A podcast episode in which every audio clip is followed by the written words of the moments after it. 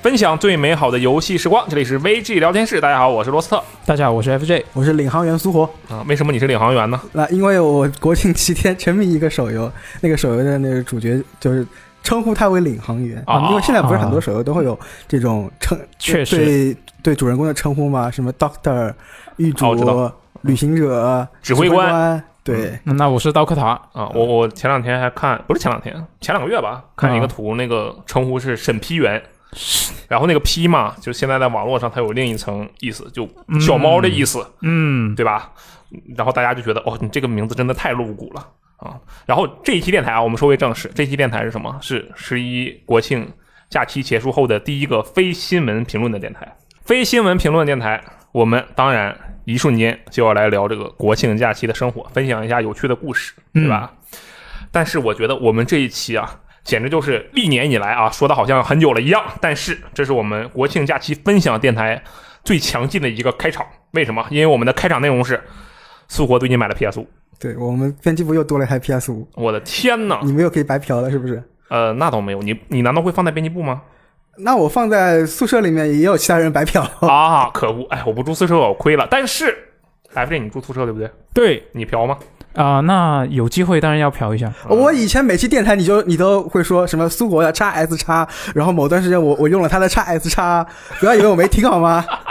是，没错，哎，可以啊。那我觉得其实你们住宿舍的话，完全可以合购啊。为什么还要购买属于自己的这个主机呢？就合购算了。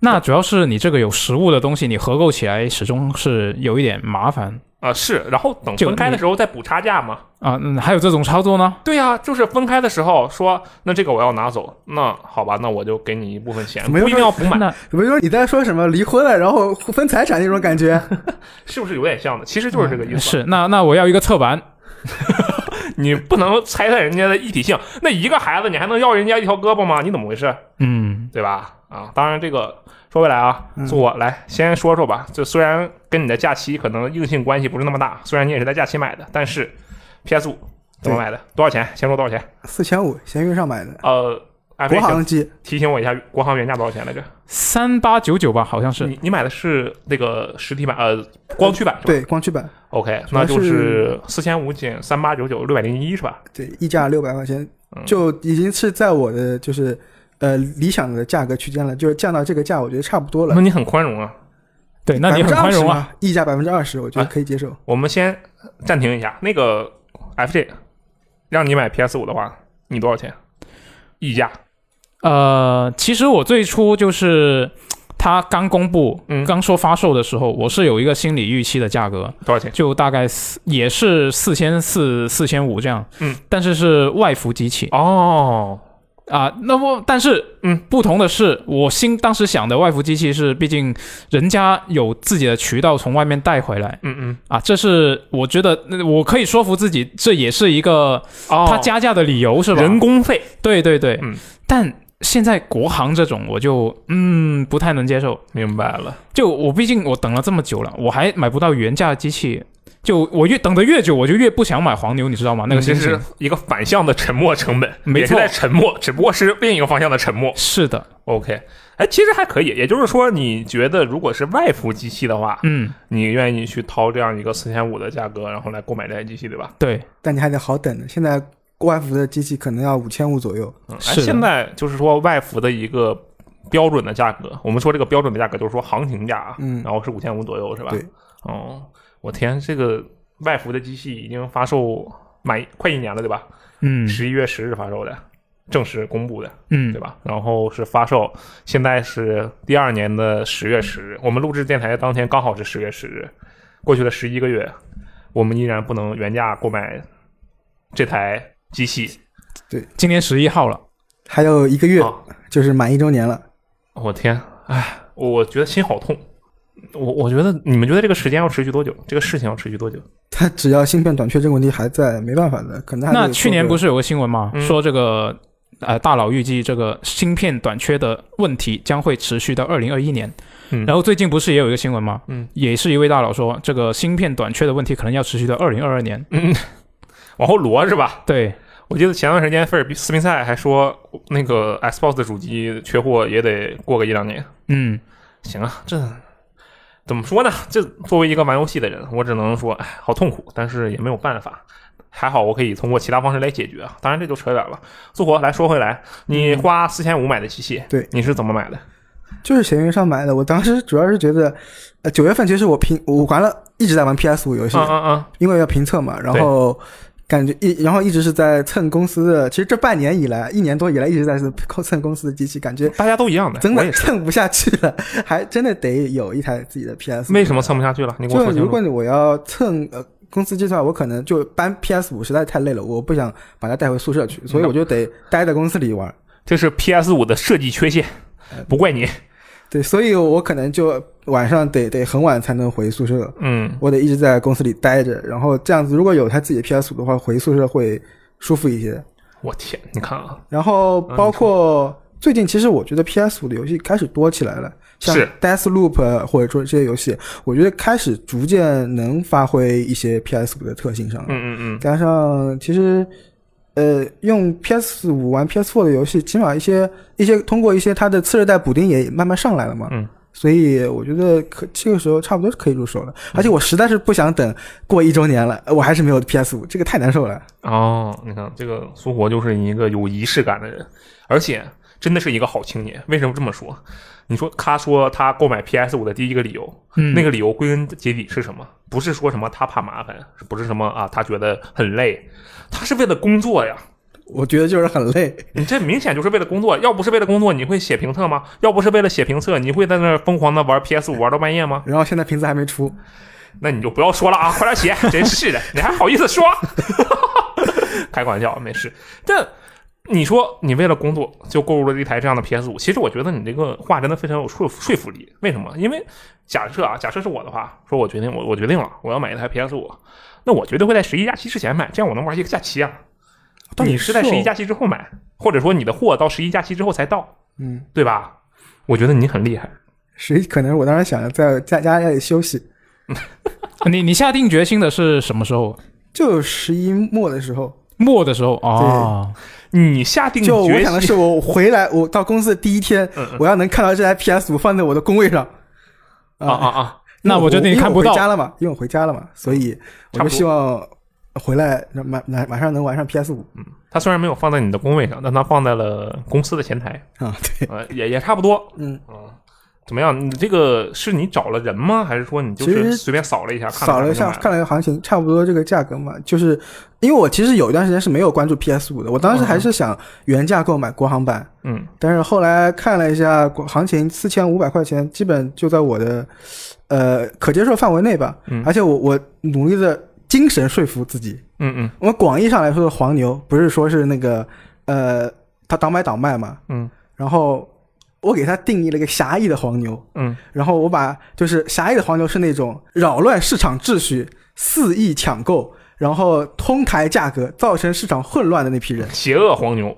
对，然后这样子的话，但是有部分人其实是就散户，比如说是那个，比如说公公司年会中了中了抽彩奖啊，嗯或者说自己自己想试想想挣个小钱，然后倒卖倒卖，他跟他们量不太大，嗯啊这种其实很常见，对不对？其实我是我有时候自己遇到，我有时候我也有这个想法，啊，我给你一台这个 PS 五，你打算把它转价抬价价卖出去是然吧？后或者说比如说你抢购台呃 iPhone 十三 Pro 嗯很嗯紧俏，然后你加一点加一点小钱，然后卖出去，反正你也不用，嗯我就我觉得这种挣点零花钱都可以接受， OK 而且我我想了一个画面，嗯我把钱交给这种散户手上，嗯会让真正的那种专业的黄牛在那边眼巴巴的看着我钱袋给他，而不是给 他，他会他会泪汪汪的看着这笔钱流失。嗯啊这个时候我精神，说服了自己，我明白了。我这是精神胜利我法。天，你就是黄牛市场的平衡者， 大黄牛被你给制裁了，小黄牛因为你而欢呼雀跃。呃，对，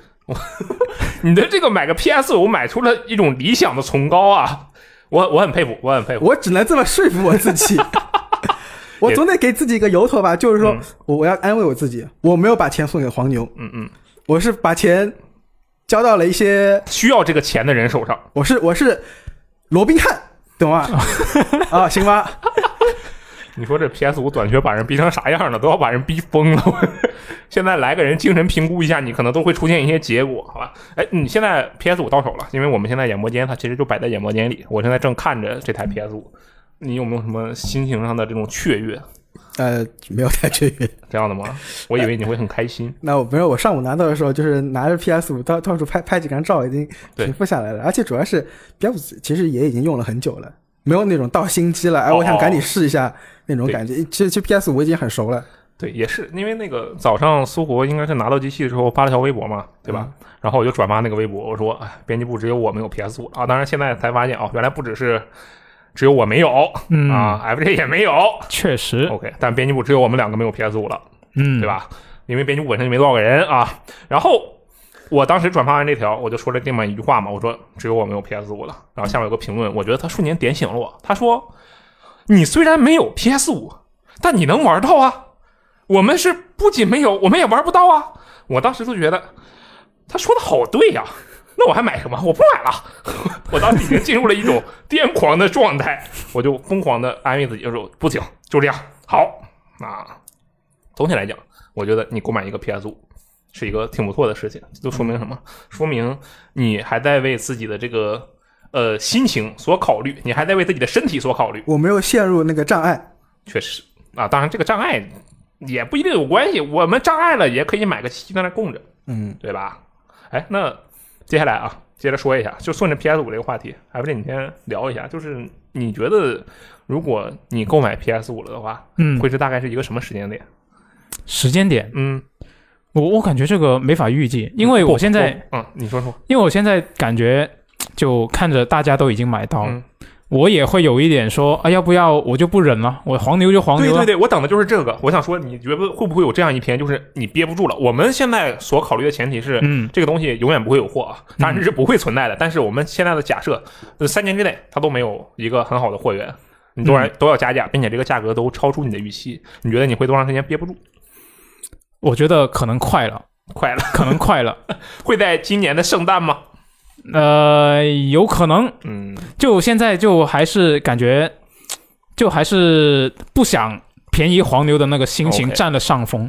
我觉得我们可以这个样子啊。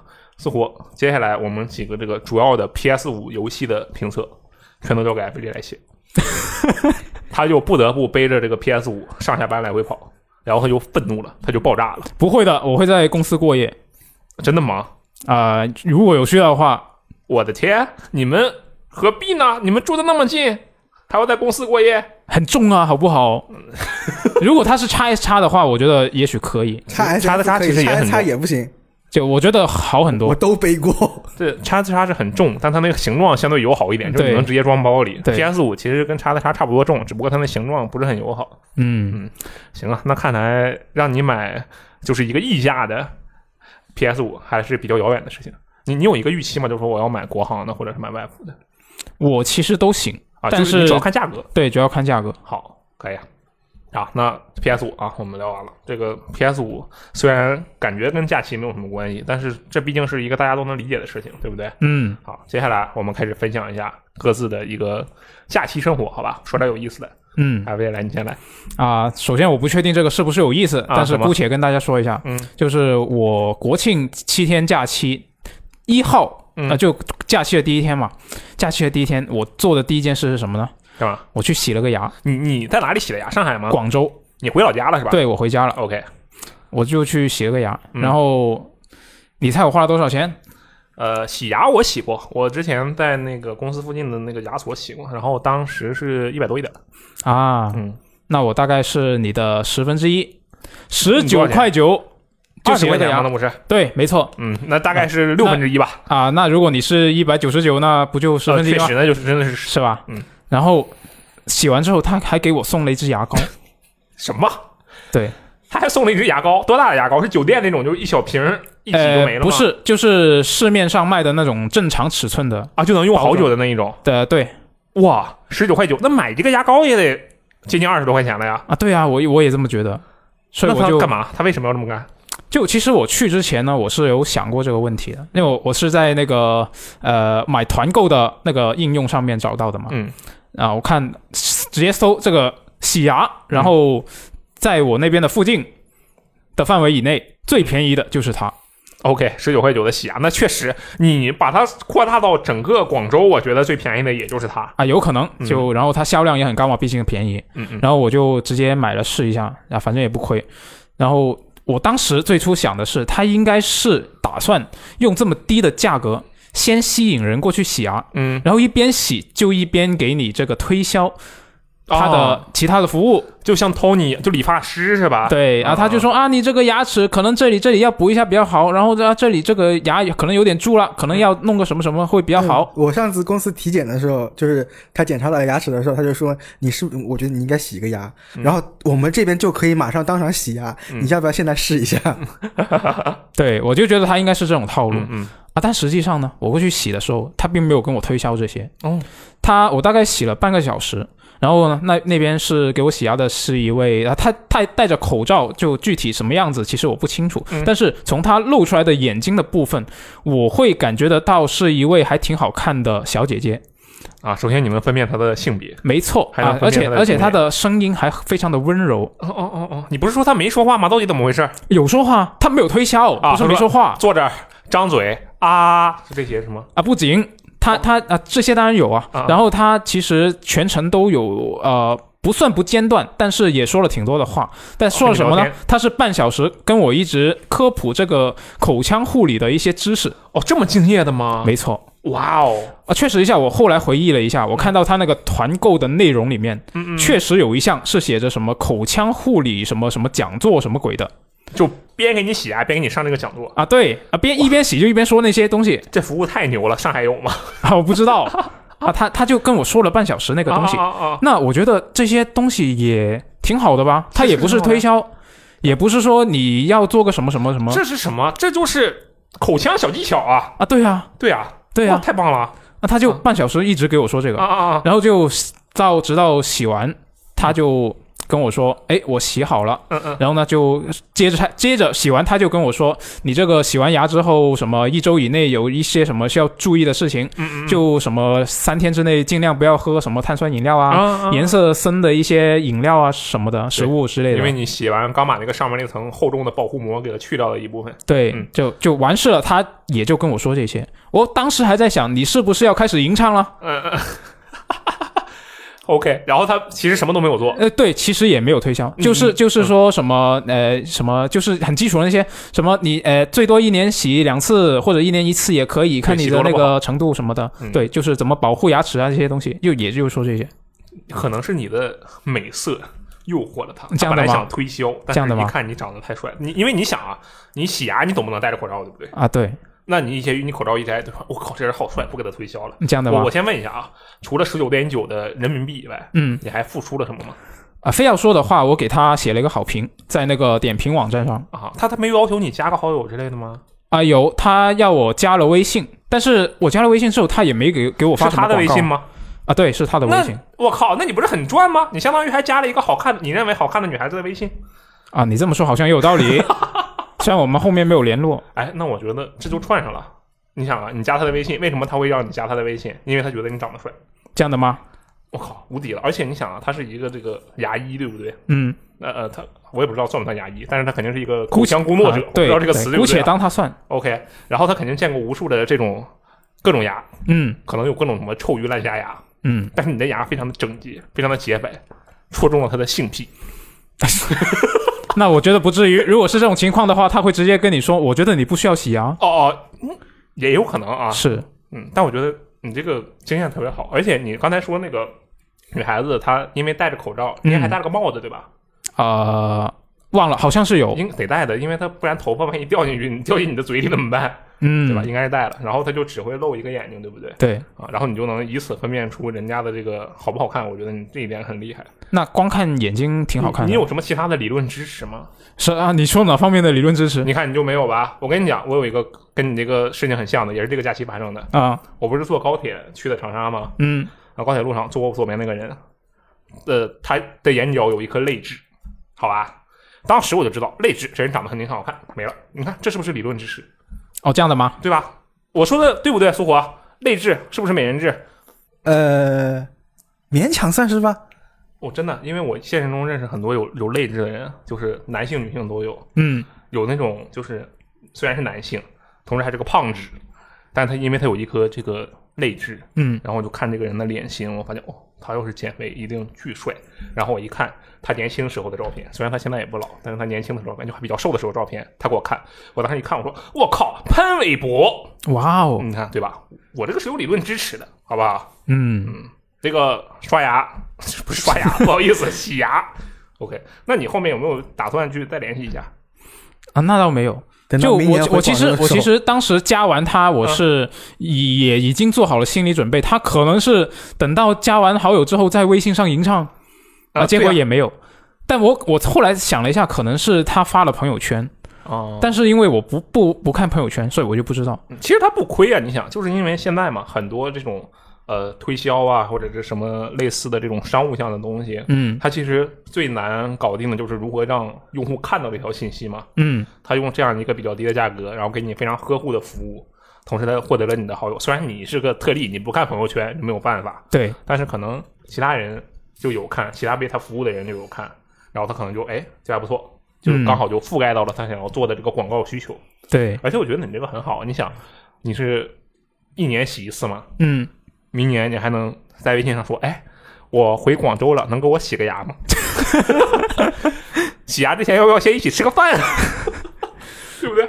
啊，有也有道理啊， 啊。我其实你刚好说到吃饭，嗯我当时去喜牙还有一点我有点感动的，就是嗯啊，也不能说感动，感感动可能有点夸张，就是我去到刚开始喜牙，啊我刚躺下，然后他电话响了，嗯，他接了一下，然后就说。哎呀，我的外卖到了。那当时的时间是大概下午的一点半，他竟然还没吃哦应饭该。还是没吃午饭，对嗯，就正常这种情况，不是应该他先去吃了饭，然后再等会儿他给正你洗一半的时不是候，不是是不是，我意思是，我意思是，他都这个点了，不是应该大外卖快到了，他应该也知道，应该先、先吃了饭，然后再接接下一个哦，那是客人对，这先样安子排的。好，对啊，我觉得应该是这样。但是当时他就呃接完电话之后拿了外卖，然后他就回来给我洗牙了啊！我当时差点就有点忍不住想跟他说，要不你这么忙，我帮你吃一点吧。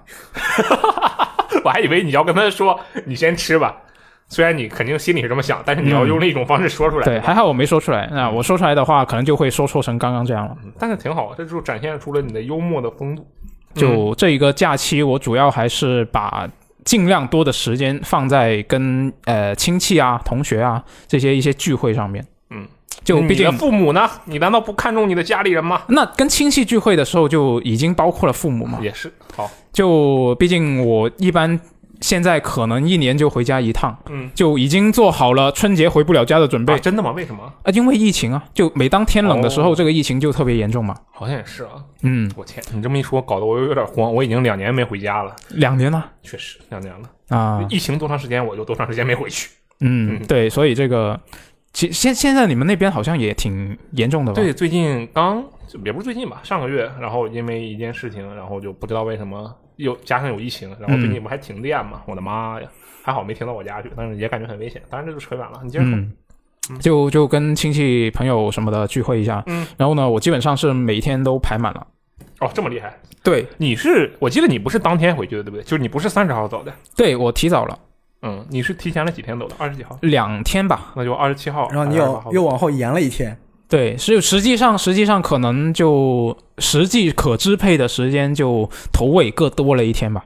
哦，因为你还有一天在路上。对 OK，然后你还能把档期给排满，啊，确实九天排满档期，差不多，好这累么厉啊！害，确实。你就我是真正的啊我社交跟王。因为我跟我爸那边的亲戚嗯，然后跟我妈那边的亲戚嗯，然后然后同学的话也有好几批嘛，就大学的聚了一次，嗯然后高中的高中的也有两批。高中的，因为是啊、呃我们高中是高一进去的时候是一个班，然后后来高二的时候是分了班，嗯所以其分实了相当分于了啊、文理是吗对对对，就类似那种，就相当于是两批同学嘛。啊啊啊啊，！也都聚了一次。毕竟有时候说，其现在现在就，毕竟现在大家毕业久了啊，嗯有有很多人成家立室了，是所以你要约他们的话，其实挺难的。这嗯不像我这种就孤家寡人，什么时候出来都可以。是我他们的话就，我我现在每次要约他们呢，我先得先在群里问一句，你们哪天不行，先列出来。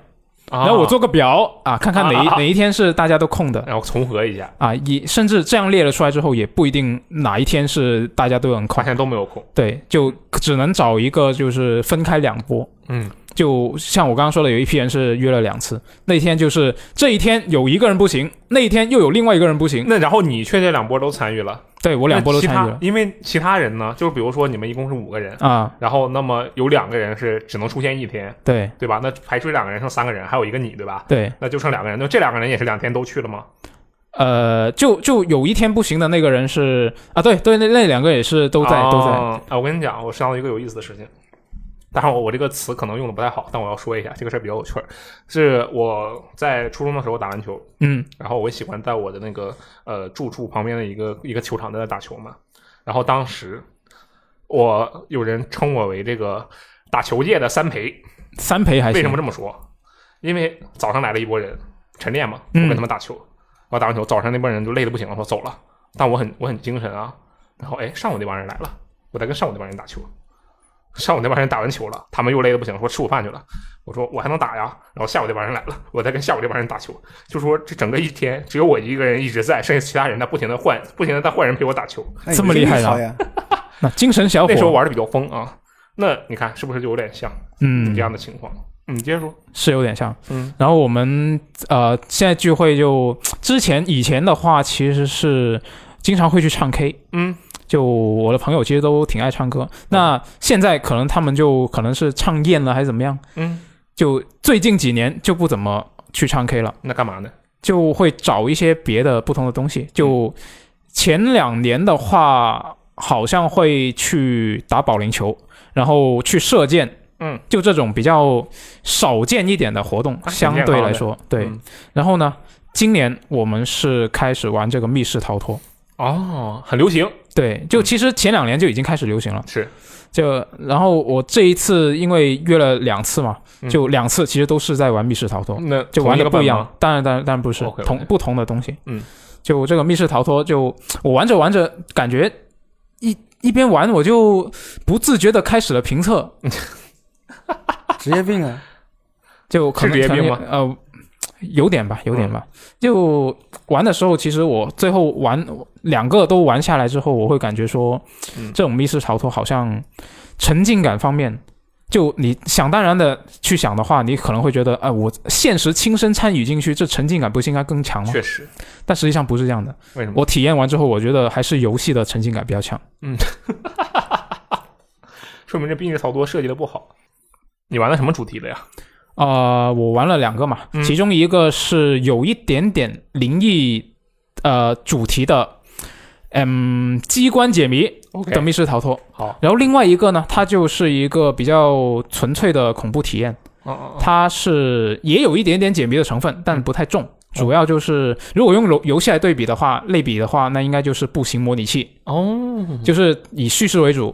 明白了。然后你把一个东西放到另一个地方，就算完事了。对对对，嗯嗯类嗯，似吧。然后我当时玩的，我就是觉得他现在那个机关解谜，其实我在以前也有玩过类似的，嗯，所以我以前根据我以前的经验，我对这种密室逃脱的一个印象就是，啊，把你关在一个房房间里，然后里面有四十五个锁，嗯，挨个打开。啊，没错啊，密码锁你挨个打开，嗯打开就完事了。嗯，那现在呢，我这次玩了一下，我会发现其实变化挺大的，只有四个现锁了在啊，花样挺多的。现在，OK，就是啊它那些呃机关的嗯设计，现在会相对以前来说讲究了很多。哦，怎么我说？啊、比如说它有一些机关是呃什么特定的东西要放到特定位置那种，啊它现在呢会用到那种类似 NFC 的东西，哦，对对，就是那个道具里面是有感应的，你嗯放过去它就能启动起什么、什么东西。嗯，就这种形式我觉得也挺好吧，就确实起码比以前直接丢你给个几个锁就让你解那个要好多了。嗯，是，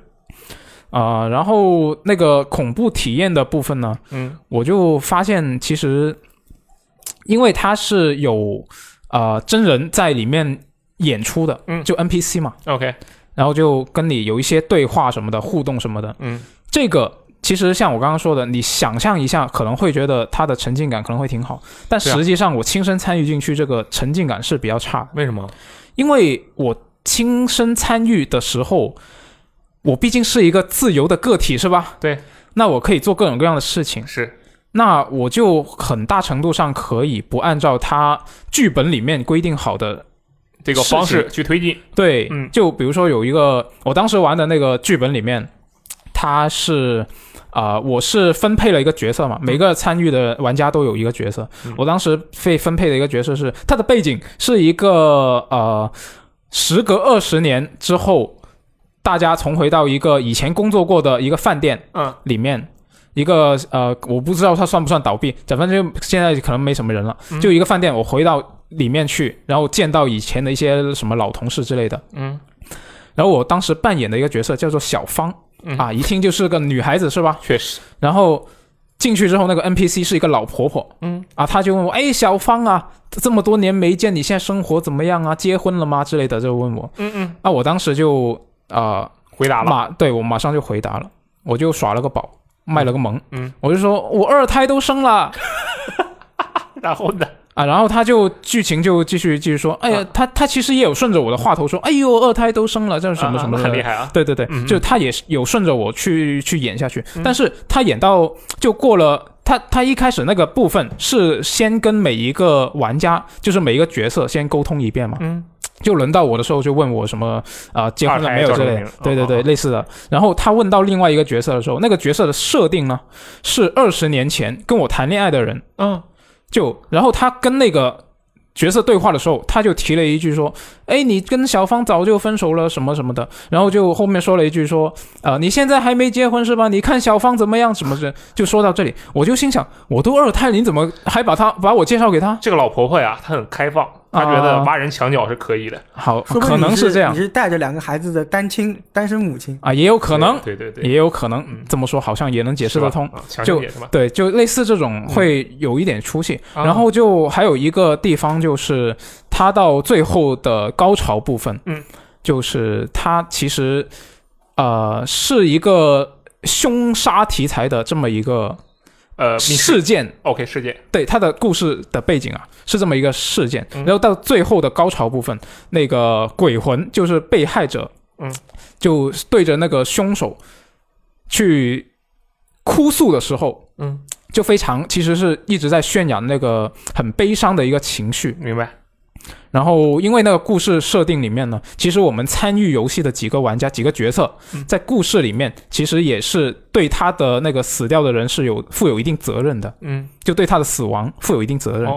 哦就其实我们应该是怀着一个愧疚的心情去面对这个事情哦。，OK，啊，但是那个时候就毕竟我们是一般朋友在玩嘛，嗯，那其实你很难避免就是说一群人在那边嘻嘻哈哈什么的，可以理解，对啊，你在这个氛围上，你就在这个氛围里面，你就很难带入到他想要渲染的那个情绪里面去，嗯嗯嗯其实是很难的。那我觉得至少对方也是用了心的，就是说游戏的这个创作者或者说这帮 NPC 们，看来是用了心的，对其实你打游戏的时候，你如果两个人玩一个很悲伤的游戏，可能也会对对，被就是破坏到一个你没法带入情感上去。对，可能也是吧。嗯那我，而且我事后想了一下，我当时做了一件做了一件可能比较过分的事你情，嗯干嘛就了对于这个，如果把他这个密室的创作是看作为一个作品来看待的话，嗯我觉得我当时做了一个比较过分的事情你。干嘛？就是他一边哭诉这个，就最后那个高潮部分，嗯，那他一边哭诉这个事情的时候，嗯就说你笑到了说到你们几个人也有责任什么的之类的这嗯样的台词的时候，我就想装作很入戏的样子去演了一下，嗯，你我看就当场就趴在地上， 干嘛对 不起，的喊了一下，就突然的变得非常的喜剧。还好，我觉得说明人家也觉得你很，至少你用心了，虽然你用心的方向不知道对不对，嗯，对吧？对，哎，其实其实我觉得这个密室啊，就因为我去长沙的时候就也玩了一把，也不知道为什么我们一帮的人要去玩密室，然后我可能我觉得我安的这个密室应该不如你的这一个，然后就导致有非常多的槽点。就你刚才说它会有那种就是把道具放在什么位置，然后有点像 NFC 那种监测嘛，对不对对对，啊，然后就对我们也有这样的桥段，而且我们很多那个都是这样的桥段。嗯然后这个故事背景就很简单，反正我们要做的是呢，把一个饭盒嗯，放到那个鞋柜上，鞋而柜，对，而且还说把鞋放到鞋柜的左上角。那个说你就因为我们扮演的是这种侦探，然后在别人的内心世界里，啊然后就要把那个鞋柜、把那个饭盒放到鞋柜的左上角，然后往那放，放左上角，没有任何反应，然后说嗯放反了吗？上下翻一下，没有任何反应，然后说哎难道是里面有东西吗？然后刚要打开，看那个饭盒上面写着几个字，就是上面写着几个字啊，说里面没有证据，不要打开。 然后那我说，哎，难道是这个？因为我们是横着放的吗？难道是竖着放的吗？嗯，我们就在竖着放，不停的尝试，折腾了能有两三分钟，然后嘣儿，说实在不行了，掏出手中的对讲机，可那个呃工作人员，联系工作人员说，嗯哎，那个姐啊，我们这儿饭盒说让我们放也放不了啊，就进入了一个完全出戏的状态，你知道吗？嗯就开始研究怎么放那个饭盒，然后对面也是。啊，没有关系的，你要把那个饭盒呀，就是你看下面有个暗槽，你对准那个暗槽就可以了。然后他也后来仔细看了一下，他左上角确实有一个暗槽，但它啊，没有完全的沿河的贴在左上角，就是跟左上角有一定的空间，嗯，我没有看到。就没对准是吧？对，然后就当时玩到这儿就感觉，嗯，有点出戏吧。但是其实还好，因为这也没有办法的事情，就你那个东西放那么久了，只不过在上面写个字儿，就是说这里面没有证据，你不要打开它，这个实在是太出戏哦了。当然没什么。然后后面继续玩，我们同行之中呢有一个人特别的怕黑，嗯就他不怕恐怖的东西，但他怕黑。啊，嗯，然后加上我们玩的那个密室嘛，它是真正的密室，就空间很窄很黑，然后有一个走廊和几个房间。我就当时站在那个走廊里，我就看他们在那儿疯狂的忙活，我就觉得特别的搞笑，因为那个你懂，就玩游戏玩多了，你会觉得这玩意儿有点有点奇怪，你很多出戏的地方，比如说往上看，我们那个客厅上面有个灯啊，就通道上面有个灯，嗯，然后台灯上面贴着一行字说：“灯上面没有道具，不要碰灯。” 他写的，啊，好多这样的提示，然后加上我们那个怕黑的人，经常那个随着剧情的推进就要嘣儿黑一下，嗯然后那个怕黑的人就开始疯狂的尖叫，然后开始拉着旁边的人不让走，然后旁边的人又没有办法去解谜，然后就卡在那里，就停在那里。啊但我觉得这个好像还蛮真实的。直到后面有一段，我就实在是有点觉得太奇怪了，是什么呢？两点吧。第一个，他说：“哎，这里面有一个地图，你要在地图上指出这个应该有的位置。”然后呢，那个地图本来是一个比较挺不错的设计，但那个地图啊，它那个纸啊是拿那种海报的纸做的，就是外面是层海报的纸，嗯然后海报的纸嘛，其实你就磨磨时间长了会磨破，对不对？嗯或者说变得非常的不清晰。然后当时那个地图展开在我们面前，我就一看啊，这个地方痕迹怎么这么多呀？之前啊，大概有几百个人玩过这个游戏吧。然后就看那个磨的最多的地方往上一摁，就根本就不需要考虑在哪里，啊，往上一点就就就推进了。嗯嗯，然后就其实这样的这个这个事情，它后面甚至还有一个说让你拿出一个呃录音机，它有一个录音笔，嗯但录音笔是可以放声音的嘛，它那是有点类似于小型的复读机那样的东西，嗯然后让你去听这个线索。比较要命的是什么呢？它是两条线索分别存在了两条这个设备里，嗯，你要两个同时去播放，然后才能拼成一个。哦，还有这种操作，对对对，然后同时呢，因为这是一个游戏的最后阶段，它这时候上面在渲染非常恐怖的气氛，就哭诉啊，然后警铃声啊，还有这个哎倒计时，五分钟之内你们不出来，这个地方就要崩塌了，因为它这个心灵世界嘛。嗯嗯然后上面很吵，那个录音笔的声音很小，啊，然后我们在那操作，还有那个录音笔，它不只是一个你摁键它就播放，它上面有一排有六个键，嗯有你要先进到它的菜单里，然后再去找那个文件，再去播放。它的啊那个道具里面有很多无关的东西，嗯然后我们操作着操作着，嘣儿啊，开始录我们自己的声音。 当时就觉得我的天呐，这道具设计的是不是有点奇怪呀、 太容易走歪了。就玩这个密室，其实当时感觉就就很多有点有点怪的地方，当然有可能是因为我玩的那个密室相对来讲，要么是比较便宜，要么就是它确实没有那么好。嗯听起来你那个更好一点。哎，不过我觉得啊其实店家也不想做这种破坏你们体验的东西，就比如嗯说那个。不要打开东西，里面没里面东西，不要碰灯确。实嗯我觉得可能是因为客人实在太多了，千奇百怪的客人都有那，嗯他可能就比如说以前有有客人破坏了这个道具，他们还得重新弄这个道具，嗯所以他们为了以防万一，就敢把这些条条条框框都给你限制好。嗯，对，哎，讲道理啊，我觉得恰好是这一点，我其实是不赞同你的观点的。就是说，既然我做了，当然我这个属于站着说话不腰疼。首先，我没有开什么这样的这个店啊，但是既然我开了一个，我把它称之为最沉浸的游戏了，因为你人进入到那个世界吧，对不对？既然我开了一个这样的店，那么我就不应该对你做出任何的限制。你想砸门，你想把门撞开，我都不管，就那对吧？那不然我就去玩代之 loop 了，我就去玩那阿卡因游戏了。那不是，那不对，那不对，那价格就高上去了。那对呀、我价格高啊，不是你你，因为你你哪怕是做电子游戏，嗯你也得去考虑说你这个场景哪里让玩家进去，哪里不让他进去吧。是嗯，那我觉得做这个密室逃脱是一样的呀。对，所以他应该用，我觉得啊，我觉得他应该用更巧妙的方式嗯，去提醒玩家这个地方不应该动，对，那而不那是说这个上面写个字儿说，哎，这里面没有东西，你不要动哦。对这这难度就很对，高。我觉得是这样的。对当然我这个有点有点站着说话不腰疼了。嗯嗯，我玩完这个密室逃脱之后，就我的一个感受也是说，设计这个东西，那个引导真的非常难设计。确实，就我玩的时候，可能我刚刚听你描述，我玩的那两个可能会比你那个好一点。嗯就它引导方面还是做的有一点技巧吧。嗯就比如说有那个恐怖的，它会用灯光来引导你，嗯，就他会跟你说，在进去之前，他就先跟你说清楚说，啊、要是前面哪个门开了。那里灯亮了，你就一定要过去。嗯，你不过去的话呢，后面会有鬼过来抓你，抓到摸到你了，你就要啊、呃马上淘汰出局，嗯就类似这样的说法。但其实他就不会，那个鬼是不会主动来摸你的，除非你站着不动。哦他其实是就是想在想办法推进你。对，让你让你去推进这个东西，不要让它在停在原地。嗯，然后用灯光来引导是一个，然后呢，有一些地方呢，它是呃。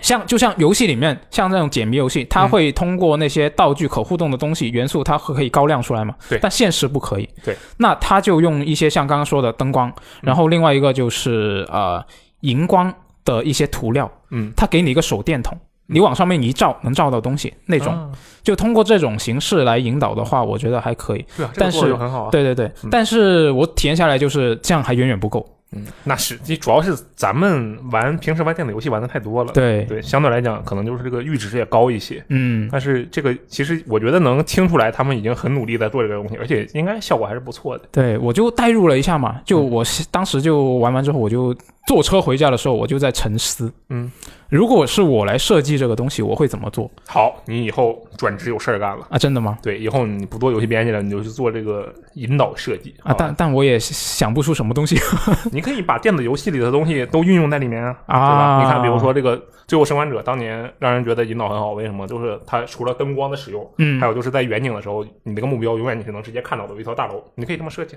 嗯对吧？啊，那这个密室得多大？呃，你可以换一种方式嘛，比如说你在房间里放一个这个所有对方都能看到的东西，嗯，对吧？？就类似这样的意思。对，就、呃真的是我我玩的时候也会有这么一个感觉，就是嗯这个东西设计引导真的太难了。确实，像我当时玩的那个机关解谜的嗯一个密室，然后它里面有一个部分是要你在电脑里面输入一个验证码，嗯嗯然后我们在那里卡了很久，我们看了半天哪有验证码，啊嗯嗯嗯，然后开始在看隔壁墙壁上面挂着一些看起来很像线索的东西，嗯，开始在推敲那个线索，这上面是一幅一幅的画，然后我们在猜那个画代表的是什么数字啊，啊，一一直在猜，嗯然后卡了很久，实在解不到，然后就用那个对讲机去求问助他工作人员，啊，对嗯，他就说你看一下电脑的屏幕上面有什么，我看了一下上面不就是只有一个输入框吗？嗯，后面其他都是背景啊，嗯，啊，原来不是。那个背景里面其实是有一个数字的，哦，但是那个数字呢，它写的很就很艺术字，你知道吗？ ？OK，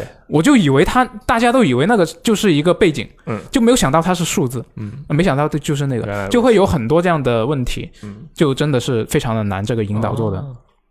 哎，不过说到这个引导，就游戏的引导，嗯其实我就长假期间还有一个事儿，我不是去长沙嘛，然后嗯除了跟朋友们玩了那个剧本杀，不是剧本杀，密室逃脱以外，嗯然后其实我玩了玩了很多桌游，就我嗯去年也是，就玩了超级多的桌游。去桌游店是吗？没有，是我们有我们中间有一个富豪，然后他哦富豪还行，买了大概七八箱桌游，然后就没人闲在那玩。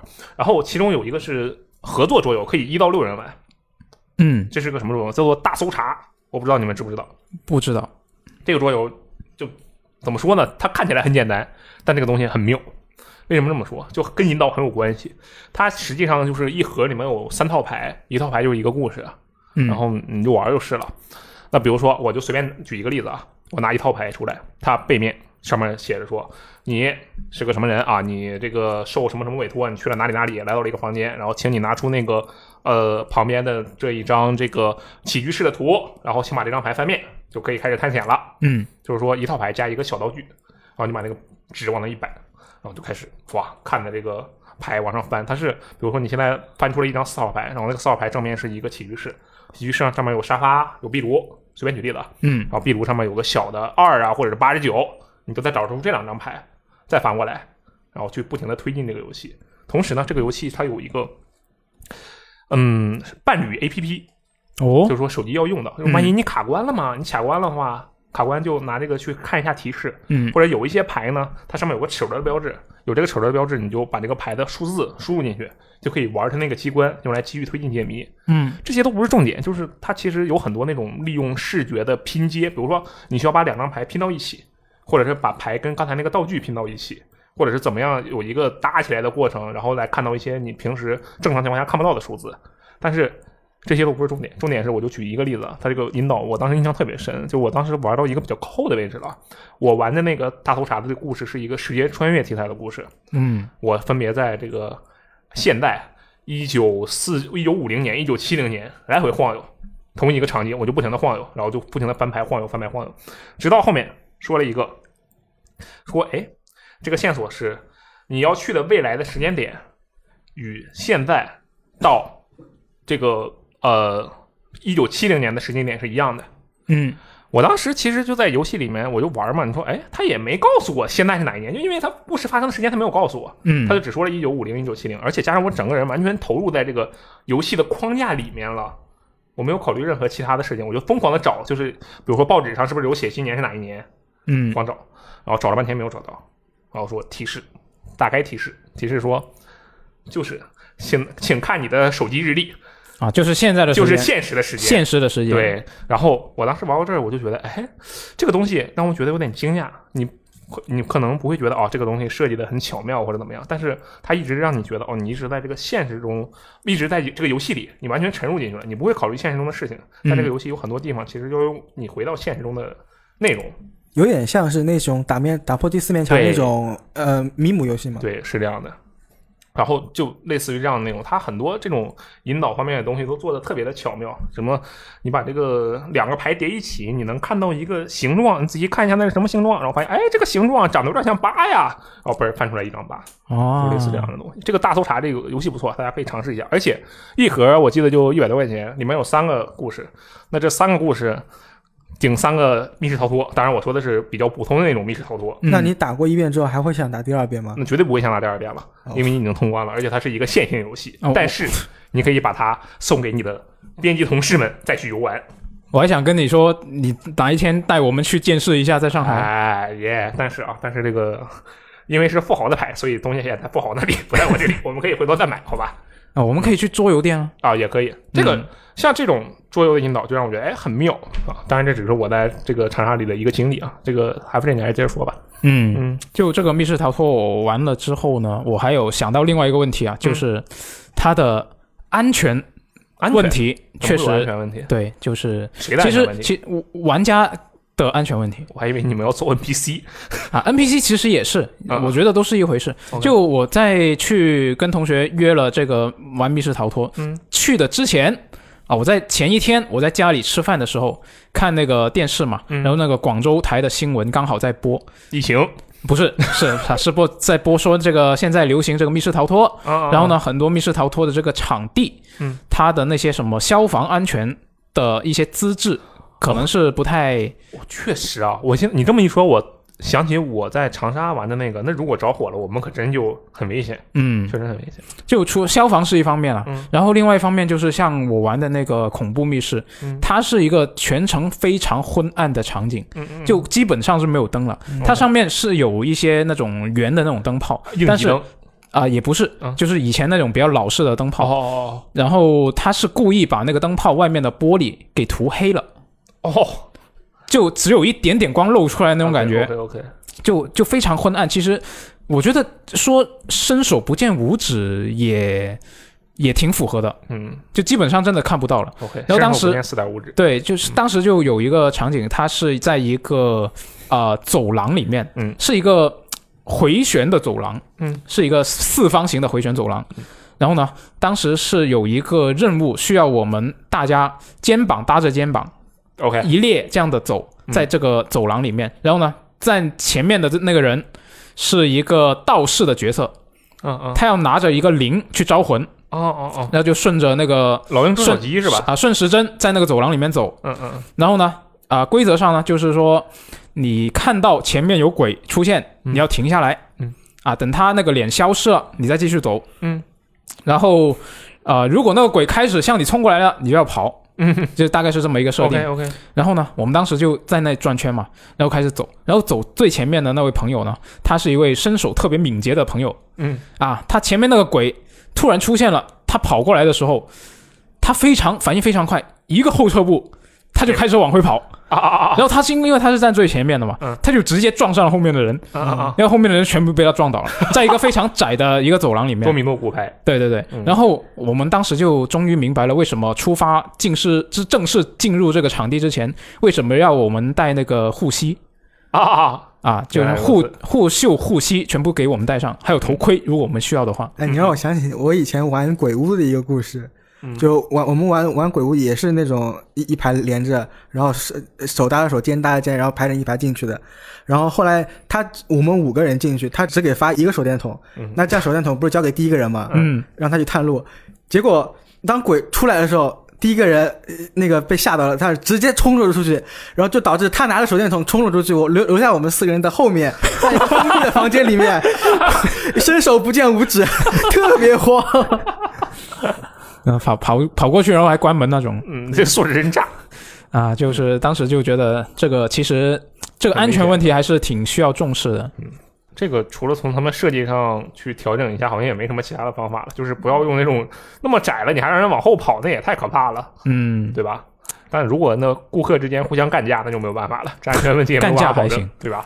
就我我当时就想，就我又代入了一下啊啊，就如果我是设计这个东西的人嗯，嗯或者是我是这个场所的经营者， OK，那我要怎么去弄好这个事情还挺难的。买保万险一这个有关部门他要规范化这个东西，买保险，卖保险 还行，买保险啊！你就买一个说这个什么顾客赔偿险，有顾客在我这受伤了，就让保险公司给我赔。那那我觉得保险公司他想想了一下，我觉得不不给你做这个对，保险产公司肯品，定不会签这个单子的。对啊，就啊这个这个确实挺挺难的。嗯，就最近其实像刚刚我说了，也已经在新闻上面看到报道了嘛，嗯所以我说这个可能说不定很快就会有一些什么相关的规范下来。那肯定的，这个东西只要做大了，是一定要规范起来的，对对吧？然后还有就是这个，你们有没有觉得现在很多密室逃脱，嗯大家都是一些恐怖题材或者是灵异题材为主确的实作品，嗯对吧？那对这个，我首先我个人是不太喜欢这种嗯，因为我其实觉得很多他那种所谓的恐怖都是靠着一惊一乍是，啊，jump scare。嗯像像我刚刚说的那个，有个老奶奶一开始来跟我们对话嘛，嗯，然后其实他那边其实也挺吓人的，但吓人是什么呢？他拿着个拐杖，随时敲，随时就在那边敲桌子。啊，我以为他敲你的头，啊，他突然就敲一下，那件挺可怕的。其实就、哦就类似这种，其实我会觉得这是是一种比较低级的恐怖， 嗯就我个人不太喜欢。然后另外一方面就是，其实我觉得现在，呃，是国家有关部门在、就是在对这方面的一些态度，我觉得这个也是比较危险的。是，就是我又代入了一下，假如代入啊 啊，老是代入。我当时玩我就老是代入，嗯我就想，如果我是这个经营者，哇，我做了，因为我当时去的那一家，它里面有四个主题密室，嗯，然后每一个都是恐怖题材，嗯那万一上面一纸公文发下来说，连这个恐怖题材不能不能做了，嗯啊，建国之后不能成精，嗯那我四个之前事前的投入就全部就，是吧？嗯，就全部都亏了所以所以你是不打算开桌游店啊？不是不打算开密室逃脱店？啊！我当时一个想法是，嗯哪怕我要开，我也得一半是恐怖，另外一半不恐怖。啊那、这样比较安全，鸳鸯锅，是吧？嗯嗯，就我觉得这个还是挺，嗯这个东西我觉得很有趣，嗯，但是它后面需要考虑的事情还挺多的。可以，我们这 个是完全没有开这方面的东西，也没有去什么游戏网站上有这方面的内容，但是我们却在操这方面的心啊。确实，嗯，一没准儿以后我们转职就可以去做做什么这个剧本杀呀、密室逃脱。当然，我觉得隔行如隔山啊，没准儿嗯人家那个其实需求的技能比我们这要求高多了，对对吧？哎很有而且我们现在刚刚想到的东西，其实人家早想到那了，肯定的，这个就放在明面上的事情嘛，我们作为游客都能想到，那他们肯定嗯是能想得到。确实是。嗯。哎，不过我听了一圈下来，FJ 你没被催婚啊？那当然有啊，只不过我没有说，啊啊啊！大概是怎么个催法？那哎还不就是在家吃饭的时候那看几电板视。斧，那对啊，我刚刚不是说跟亲戚有聚会吗？啊啊！那亲戚聚会的时候，当然就少不了这个了。啊，就是随便说说呗，说你这个小小 F 啊，你怎么还没结婚啊？嗯差不多，差不多，啊，对也没有什么特别的招式是吗？对，没没太多特别的东西啊吧，。嗯听起来一般啊，就就膈应你一下的感觉。人家也不肯定本意也不是想要去对，让本你意过还是对想呃想我好的，对对对对嗯啊，对，这个哎亲戚嘛还是很不错的。来，嗯这个说到催婚啊，我知道苏活，嗯，我记得你下棋好像是陷入了某种危机是吧？因为对之前你刚说的，对，其实十一回去肯定会见亲戚嘛，奶爷爷家那边去一趟，嗯嗯外外婆家那边去一趟。嗯，等会儿外婆是哦，OK，外婆是妈妈这边的人，对 OK 呃，那肯定这种老一辈的，就是我爸妈其实还不怎么催，嗯嗯，但是这种那个再大一辈的爷爷奶奶这一辈的就开始催了，包括那个呃邻里街坊或者说是看着我们这些长大的，就就开始要催了。尤其是尤其是今年有一个很特殊的情况，嗯，我弟次把他女朋友带过来，你弟是你亲弟吗？呃，堂弟，哦，堂弟，OK，对，呃，然后就是曾经在半年前，那就春节期间，嗯，他是我的战友，嗯嗯，我们在同一个战壕里面待着，共战同友对还抗行这种，呃，呃，这个压迫亲戚们的这个进攻，对，OK，但现在他突然背叛革命了，哎，等会儿啊，我有一个问题，嗯，你的堂弟，你跟他熟吗？首先，熟呀，从小长到大的那呀，也就是说他是什么时候谈恋爱的，你知道吗？哎，那我知道。但是他是带回来是是我意想不到的。一般来说不是，比如说先谈一下，那可能甚至家里人都不知道我们嗯他已经这个人已经有女朋友了，这样子就导致了他带女朋友过来了之后嗯，呃，我就把我我当做一个反面例子，对，你看啊，就经常以后接下来肯定会有人问咱俩说你们 PS 五呢？嗯，哎，对，类似这样的事情，你接着说。我那那天那天我他来了嘛，然后我们正好下下午空嘛，就家门口打羽毛球，嗯羽毛球羽毛球不是因为都是街坊邻居，就来来回回走嘛。嗯我们三个人在打，因为有有个女孩子嘛，平时平时家门口不会有女孩子经过的嘛嗯。，OK，然后他就说：“哎哎，这个谁的呀？啊，带带回来了是吧？嗯，老大的还是老二的呀不？能是变性吗？哎 哎哎 你抢先说嘛，你说这是我女儿，反正就诸如此类的问问话，那个啊层出不穷。 OK，那你你有没有什么方法去反制啊？呃，没什么办嗯法那，你的堂弟有没有去掩护你一下？我我就表面上先应允一下嘛。怎么样？呃，你一般就是平时会收到催婚吗？如果没有这样的情况的话，一般一般，其实我不是说了，我爸妈还好，但是我爸妈之所以不催婚的理由，是嗯因为他让我先减肥。哦，减肥你也不胖啊，为什么总想啊让你不减不肥？不，我觉得就是起码起码胖了胖了很多了，从英国回来之后就胖了特别多。看不出来，你 F J 你觉得他胖了吗？因为我我见你的时候，我已经是胖过之后的，胖过之后版本还行。那胖胖之前胖是胖了大概三三十斤左右吧。主主要我觉得你是一个，就是你，我可以说你比较圆润吧，但我觉得你是一个健康程度的圆润，而不是那种就是我对刚才举的那个主例子，要主就要特是别肥胖我那这种次感十一回去去了趟医院嘛，然后发现某个指标还高了，这觉。就血压，呃这类似吧。嗯嗯嗯，呃，反正然后就，所以国庆期间，我爸妈倒是没有怎么催我，呃，就催婚这种东西嗯，啊但是让我让我减肥，疯狂减肥，不催婚但催肥，呃，让我反正就是，呃，比如说家里跑步机有，那你赶紧上去，每天跑个四五公里，嗯呃，然后跑个一个小时，然后或者说是晚晚上出门的时候，你多多去溜达溜达，反正周围你多很多年没回来了，嗯嗯呃，去看看周围的街景有什么变化嗯啊、然后但是这有一个问题，嗯，呃，你不像小时候，你到处走去小卖部，然后囊中羞涩，掏出呃这兜兜里只有一两块钱，只能买买个糖什么之类的。对。然后，但你当你挣钱了，路过奶茶店，嗯，路过蛋糕店，全吃，可能就不自觉的，哎，那个香味还可以啊，我想进去买点东西什么的。 我觉得这个挺好啊，就是什么支持这个乡镇的经济建设，支持老家的经济建设。然后就就就导致明明是出去散步、出去溜达的，应该是去减肥的，结果散步一圈回来，周围的诱惑实在太多了，然后，那你你受到了诱惑，但你有没有就是真正的去我没有尝试哦嗯抵制？我放纵了自你己。放纵了，那有点糟糕我。觉得你散步啊，一定要找一条不没有什么诱惑的道路，嗯，对，这是个是哎，你看我们这期有什么减肥小技巧？嗯减肥或者说你直接小技去巧公园散步。公园散步，那不仅空气好，嗯，然后周围还周可能周围很多人都是公园散步，然后嗯嗯在那边跑圈儿溜达的，嗯有人带着你嗯，啊，嗯可能你们素不相识，但你跟着他跑你们那个民风很淳朴，歌坛是吧？ 啊，因为还能有人带着你跑，这个我没想到。就不是就有人在不是跑人家步带着，他意思是是就自己擅自的跟着人家跑。哦哦哦，那你好坏呀、那人如家果人家一边跑一边想着这人干啊嘛对啊呀、呢？如果是个女孩子，你别吓着人家。就大家也也知道都在跑步啊我，大概哦理解，可能哦一那批里面有对十几个人，对啊，就突然莫名其妙混进去一个，就克隆人军团似的，有个人 明明就不是克隆人，戴着个面具就进去了，也不知道他到底是谁。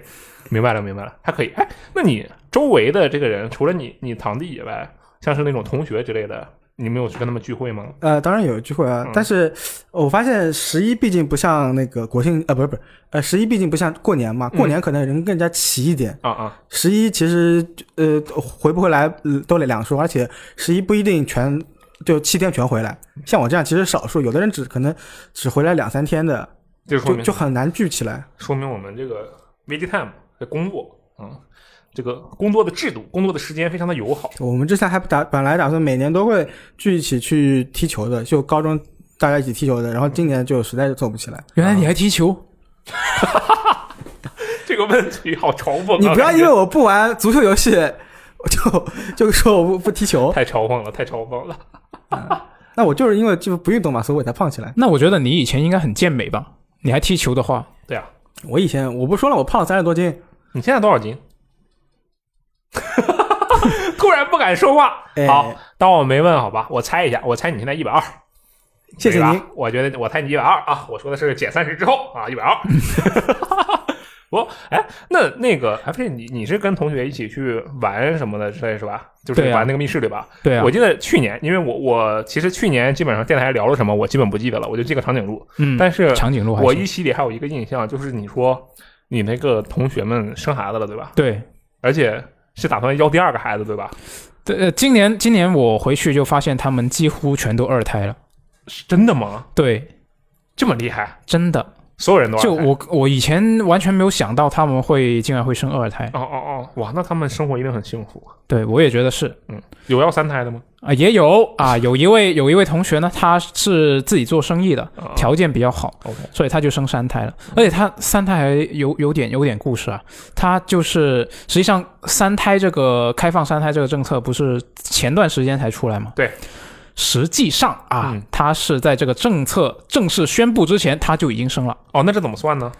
就他就一直没给那个孩子去登记什么的呀好。家伙，黑户，啊，对，没错，呃，严格来说就是这样 哦因为他一去登记的话就要罚钱了。嗯，他说啊，据他自己的说法，他就说呢政策，出他已经是预测到这个国家要出这个开放三胎的政 策了，不愧是商业人，啊，没搞错。生意的就是厉害。啊，他就说现在这个少子化的这个社会嗯这样发展下去肯定不行，国家肯定会开放这个三胎政策的。我看那个数据说是四年啊，出生率降了百分之五十。对啊，啊，他说我就预判到了这个点啊哦，然后呢我就提前生了，哇，好厉害反正我也想要啊，嗯啊，他就生了，然后呢，现在他就可以光明正大的去啊、上牌啊、给孩子上嗯牌，给孩子上牌去了，没错孩子是车是吧？没错啊，嗯在刚刚好，就是他也是刚好，我听他说是生完不久，这个政政策就开放了，嗯然后他还预判的挺准，嗯，就这个时机上还挺准，那孩子好危险啊！这孩子以后能说一段，说我最开始的时候其实我不是人， 但后来我变成了人，而且时间非常的好，嗯，挺有意思的。哎，哎，我我觉得啊，我觉得有一点不行，就什你么呢们两个都不行。就你们这个国庆听起来和你们过年应该没什么区别， 这样吗？因为你们都是回家，是吧呃，有区别，有什么区别？嗯，我们他国庆不没回家嗯啊，不，他过年不回家。啊、还有就是我国庆没有红包收啊。哦，哎，我想了一下，现在我的同学都结婚了，那过年的时候要要我是不是可以要他们红包呢？真的可以吗哦？我不知道，哦，你素质很差啊！也许可以， 也许可以，人家生个孩子不仅要给孩子钱，然后还要给自己没结婚的同学的钱，确实，这是你们那边的习俗是吗？啊，应该是吧。而且我没结婚的话，我还不用给他们孩子红包。你素质太差了， 为了省钱，什么事都干得出来，嗯，嗯，可以啊。但是你看，你们两个都跟回跟过年回家差不多，对吧？嗯因为本质上其实就是回家嘛。对吧哎，我就不一样，我又去长沙了，好吧？啊，这一次我不是开车去的，所以说呢，这路上啊，这故事相对就少一点。但是呢，因为我是坐高铁去的嘛，高铁不也有故事吗？啊、有哎，首先我就首先那高铁站人特别多嘛，嗯，然后我当时感觉整个人都不好了，因为我我最近不是在吃那个皮肤病的药嘛，嗯我需要哦多喝水，然后我就哎就找了个水喝吧，然后去买那个呃那种售卖机里的水，然后你嗯看这价格有点离谱，啊，想多离谱呢！就是其实原本三块的六块，原本六块的九块，就加三啊，加三。这么这么夸张呢？然后我一看这预价、啊，虽然说其实也就加完三块，它也才六块嘛，对吧？嗯，也没什么。但是我当时心里想的就是，这不是它变成六块了，这是它价格翻倍了。我是这么考虑的，我觉得这不行。也对，嗯上涨了百分之一百。对，然后我就开始环顾四周，高铁站嘛，它有那种什么 Tim Hortons、什么星巴克呀，这种嗯咖啡店，我就去看了一眼星巴克。我一看星巴克，哎，那价格跟市区的一模一样。啊，对我当时心想，嗯，是时候喝一杯星巴克了。但你钱实际花的更 多呀。那确实，但是我没有溢价呀。PS 五定价七千九百九十九，我就七千九百九十九买它，但是我绝对不会让它在四千九百九十九的时候，我花五千块钱买它，呃，五千块钱可能六千块钱买它，怎么样？嗯这是一个商品的价值问题。嗯然后我就买了一杯星巴克，嗯，然后现在星巴克吧，它是这样的，也可以手机点单嘛。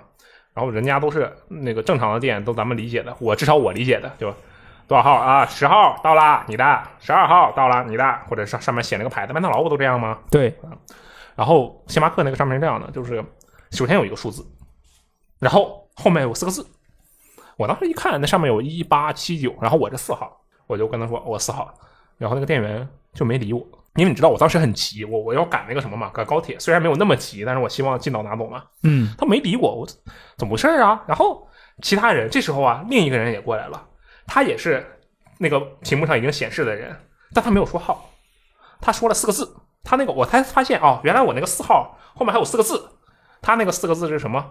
什么每天开心，他就说那个每天开心，然后那个店员就把那个饮料给他了，呃，咖啡给他了。啊，然后我当时我看我后面那四个字，我那四个字还好，意识相遇，没有，那确实很像啊！我也当时也想到了那个情况， 就那个情况，那个咖啡店、那个肯德基的情况。但我那个四个还好，就是快乐星球。 但是你知道，就你不会有这种想法。你在高铁站上，旁边有那么多人，然后你对着一个头都不抬的人，对他说“快乐星球”， 为什么呀？而且那上面就我一个四号。我后来发现了，他这个号确实是有有道理的。为什么？因为他只有一号到零号到九号，嗯但是你肯定同时点单的不止十个人。啊对，有可能是有同样的数字的，这时候你需要后面的四嘛？啊，对，但是我那个就我一个四号，我就是快乐星球啊，只有我一个快乐星球啊。那你就说出来了，我我是跟他快乐说星四球，号，他又不理我，我在那儿尴尬了大概二十秒，因为很急嘛，啊然后我就说。 啊快乐星球，然后那个店员特别开心，说：“哎，快乐星球是吧，先生？来给您。那那等一下，等一下，那个那后面那四个字是你点的那个东西的产品名还是”？不是，就没有随机就随机的随机考，就一时啊相遇，即香美味，就是这种东西。那那他为什么不用纯粹的数字呢？对呀、不知道啊，可能是号不是够。是所有所有的这个星巴克都这样的吗？我至少我接触的是这样的，因为我后来又去试了一下，哎啊，对，全都是。它有个叫做咖快啊，飞快，咖啡的飞，啊飞快，嗯，原来如此。对对。然后我就上了那个高铁嘛，我就看了我左边那人，我刚才不是说了吗？嗯就是美人痣，尽管不知道人家长什么样，但是人家有泪痣，因为长得很好看。然后这个时候，一个人来回的拖着行李，边跑边大声呼喊，很疯狂的呼喊，边哭边呼喊，在那来回跑，喊喊什么呢？嗯快乐 星球没有喊什么搞不懂，不知道在喊什么，啊好像，反正边那跑是边是不懂的方言是吧呃，？我我没听懂，主要我耳朵不太好使嘛，而且然后我哦刚才在听别的东西，我在听 GDC。然后这个时候，乘务员就来了嘛，说你干嘛呢？对吧？你这打扰到别人了呀！这小孩子都没你吵啊！我去，当然这不是这不是人家的原话，人家很礼貌。嗯然后发现这个人呢，好家伙，他坐反了，就高铁坐反了，你敢信？啊我们那可是终点站，他还能坐反，但是是为什么呢？在同一个站台上，但是不是有左右两辆两列车吗？啊，他上错车了，嗯我们在左侧的这列车，他在右侧那列车。你你们那还是终点站是吧？对，上海站是终点站啊。那那他根本就不是坐反的问题，他是坐了另外一辆车对，他就了是坐了一另外一辆车，只不过那辆车车在同一个站台上嘛，对吧？ 啊！然后当时感觉所有人都憋不住笑 啊！就当时看到这儿的时候，我心想，哎，这怎么什么人都有？不过我那辆车很好，很安静，嗯就没有小孩子的哭闹，也没有人外放。然后旁边还有一个可以让我脑补一个美人痣的该有一个怎样的脸的一个人嘛，嗯我觉得哎，这个真不错。然后我发现，我因为我从我到从上海到长沙这个路途很长嘛，中间有一些站会上来人，我有时候就观察左边的人，因为都坐满了嘛。我在这个呃两个坐的这面，旁边是三个坐的这一面，嗯一大群人在那里坐着，没什么问题。这时候乘务员他好像是随机查票还是怎样啊，他就过来拿着他那个设备，就问我旁边的我右面的那个人，他说啊左面啊，先先生，能给我看一下您的票吗？然后那人不说，那给你啊，就是你查嘛，拿我身份证一扫就知道了。然后这个乘务员就说：“先生，你坐错位置了呀。”然后那个人也不慌，他说：“啊，我跟那个人换座了呀。”啊，那乘务员说：“好。”然后他就去找那个跟他换座的人，嗯然后说：“先生，能给您看，给我看一下您的票吗？”然后说：“先生，您坐错位置呀。”然后说：“我跟人换座了呀。”说：“不是啊，就是您换完了，这位置也不对啊。”他说：“啊，不是啊，我换之前也换了呀。” 就开始套起来了，你知道吧？然后当时我印象特别深的就是，我觉得啊，我们作为一个人类，或者说我们作为玩游戏的人，我觉得那个那个哥们儿一定玩游戏，他肯定特别喜欢玩育碧游戏。为什么？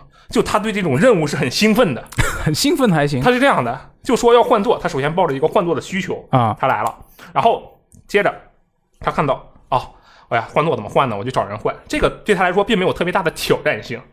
然后这位父亲跟他说：“哎，咱俩需要换一下座，但是在这换座之前呢，你还得跟另一个人换一下座。”然后他瞬间两眼就开始放光，他很利索的把自己的行李放到了行李架上，然后说拍着这个父亲的肩膀说：“没事儿啊，咱一个一个来啊！” 开始了一种要做 to do list 的感觉。然后他开始抱着一种荣耀的使命感开始去换座，然后换了大概三四个人吧，最后把这个座换下来了。我当时感觉这个人，这个男人的心中肯定得到了极大的满足，啊，他可能是个华容道的爱好者，对他觉得自己哦完成了一项任务，还帮助了别人，还帮助了自己。 他当时那个表情，我都觉得，嗯，这我能 get 到他的乐趣。当时我玩完一溜的这个育碧游戏的时候，我也是这样的感觉。 我觉得这个事儿啊挺有意思。然后就坐高铁嘛，嗯就到了这个长沙。然后其实，在长沙的时候呢，基本上也有出门，但出门就是为了吃饭嘛。然后不出门的时候就，因为我们是租了一个民宿，嗯，民宿有一个巨大的投影仪，然后体验还是不错的啊。然后也玩了这个各种各样的桌游。我首先就要强调一点，你们玩过《命运之手》吗？啊没有啊玩过，啊，你们知道《命运之手》吧？至少呃，对，啊，我不知道你，连《命运之手》都不知道吗？我好像听过，但是一一时间想不起来去是什玩一下么。好吗？这个游戏很好玩的，而且它很有名啊。嗯你这个不知道你会很危险。真的吗？对，这个《命运之手》这个游戏，我现在对着苏博说啊，这个游戏是不是一个卡牌类的，算是卡牌机制，然后对，同就时是战斗有游一戏个说书人嘛，然后再跟你讲这种故事，对，你知道它有桌游吗？那我倒真不知道。哎，哦，是那个，那我知道，那我知道，嗯，可以是那个，我也不知道你说的是哪个。我知道他有桌游，哦，OK，他是一个说书人，对那样一个桌游。然后我当时一看，我说哇，你竟然买了这个桌游，我们玩这个呀？这可是命运之手啊，我很喜欢那个游戏的。然后就玩，说玩吧，啊，说等一下，我先看一下规则，就是那个富豪啊，给我们讲规则的人，他平时我们所有桌游都是他讲规则。然后当时是我们大概下午中午吃完饭，下午两点回来了，说等一下，我先看一下规则。然后我心想，真能折腾，我就去玩游戏去了。 然后一直到了晚上大概七点钟，这时候我都忘了命运之手这事儿了。啊，突然旁边响出了一句话：“规则看完了。” 我说这什么鬼啊？嗯那那看都看完了，玩吧。然后啊，等一下，先给你们讲一下规则。然后我们一二三四四个人坐在那里，听他讲讲了半小时的规则。嗯，七点半规则完事了，讲完了，然后开始玩吧。等一下，我们先把这个里面的这各种零件都拆出来，把牌都码一码，洗一洗。啊，又过了半个小时，八点终于开始玩了。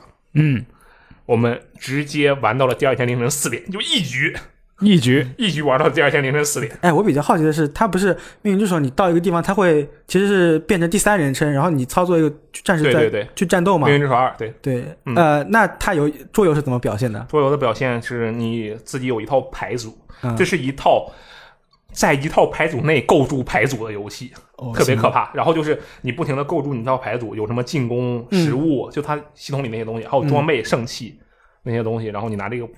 这些牌组不停的去打别人，去打那个 NPC，同时你们之间还有竞争的关系。我们打了，最后打到凌晨四点，被第三阶段的 BOSS 给团灭了。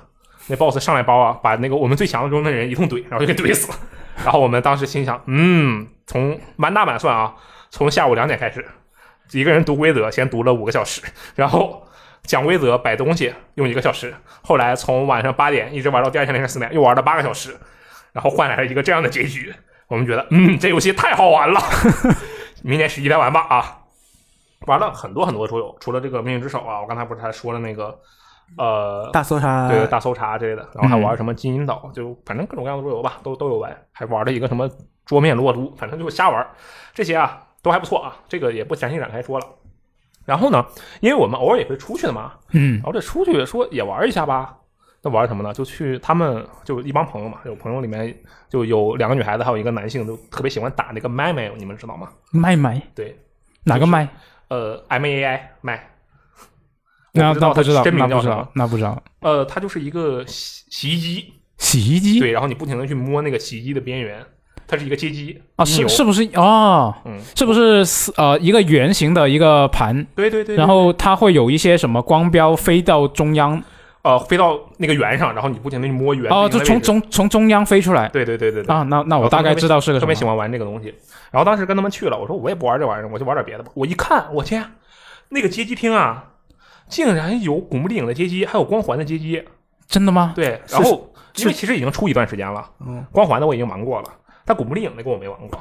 光环那个是普通乌鸦的小光队枪光枪光射枪击对光枪，啊全是光枪，古墓丽影那也是光枪。啊，我当时我就抱着一个特别兴奋的心情，我说这可是古墓丽影啊，劳拉克劳夫啊，我的这把这个爱好啊，然后我就当时买了一百块钱的币，一百我块对钱。我就想说，我就直接，反正他们打麦麦要好久，我一口气把它打通算了。嗯那个古墓丽影的街机啊，是根据九代改编的，嗯，然后我打算开始玩了，我玩了大概二十分钟吧，我当时特别能理解，就是那些。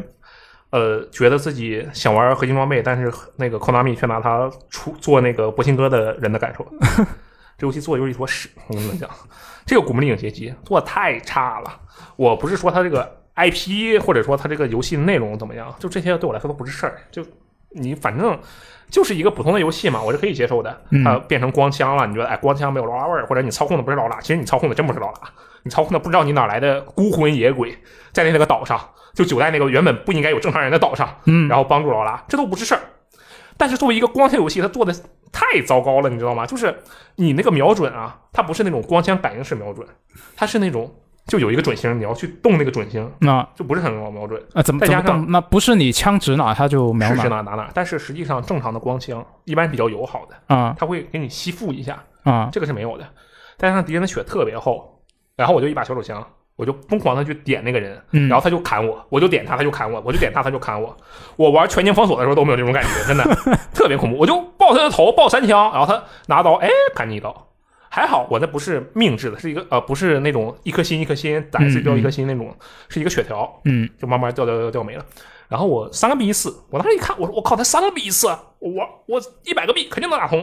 后来发现啊，怪不得三个币一次，它也就只值三个币。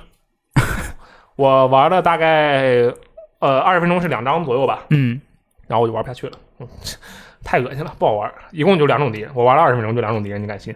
一种是人形敌人，拿着刀的，嗯或者要不然开会枪，另一种是狼，就这两种敌人。然后我这个人就在里面中间走路，什么场景都没有，偶尔看见劳拉在我面前蹦跶两下，看看劳拉在那扭来扭去，就这么点内容。然后竟然能够出一个那么大框架的一个光枪街机游戏，我当时就觉得，嗯，这个游戏啊，真的是还不如不出，就瞬间理解了那种，呃，玩家们觉得，哎、我要玩这个游戏，就算你是街机，我也去玩。但是发现，我去，你说你 Konami 做个博青哥，他好歹那个他本身作为弹珠游戏的那个特性，人家还是有设计的，对不对？嗯作为一个弹珠游戏，你别管它是什么牌子、什么 IP，它也是合格的，对不对？这《古墓丽影》这光枪作为一个光枪游戏，它就不合格，啊我觉得特别糟糕。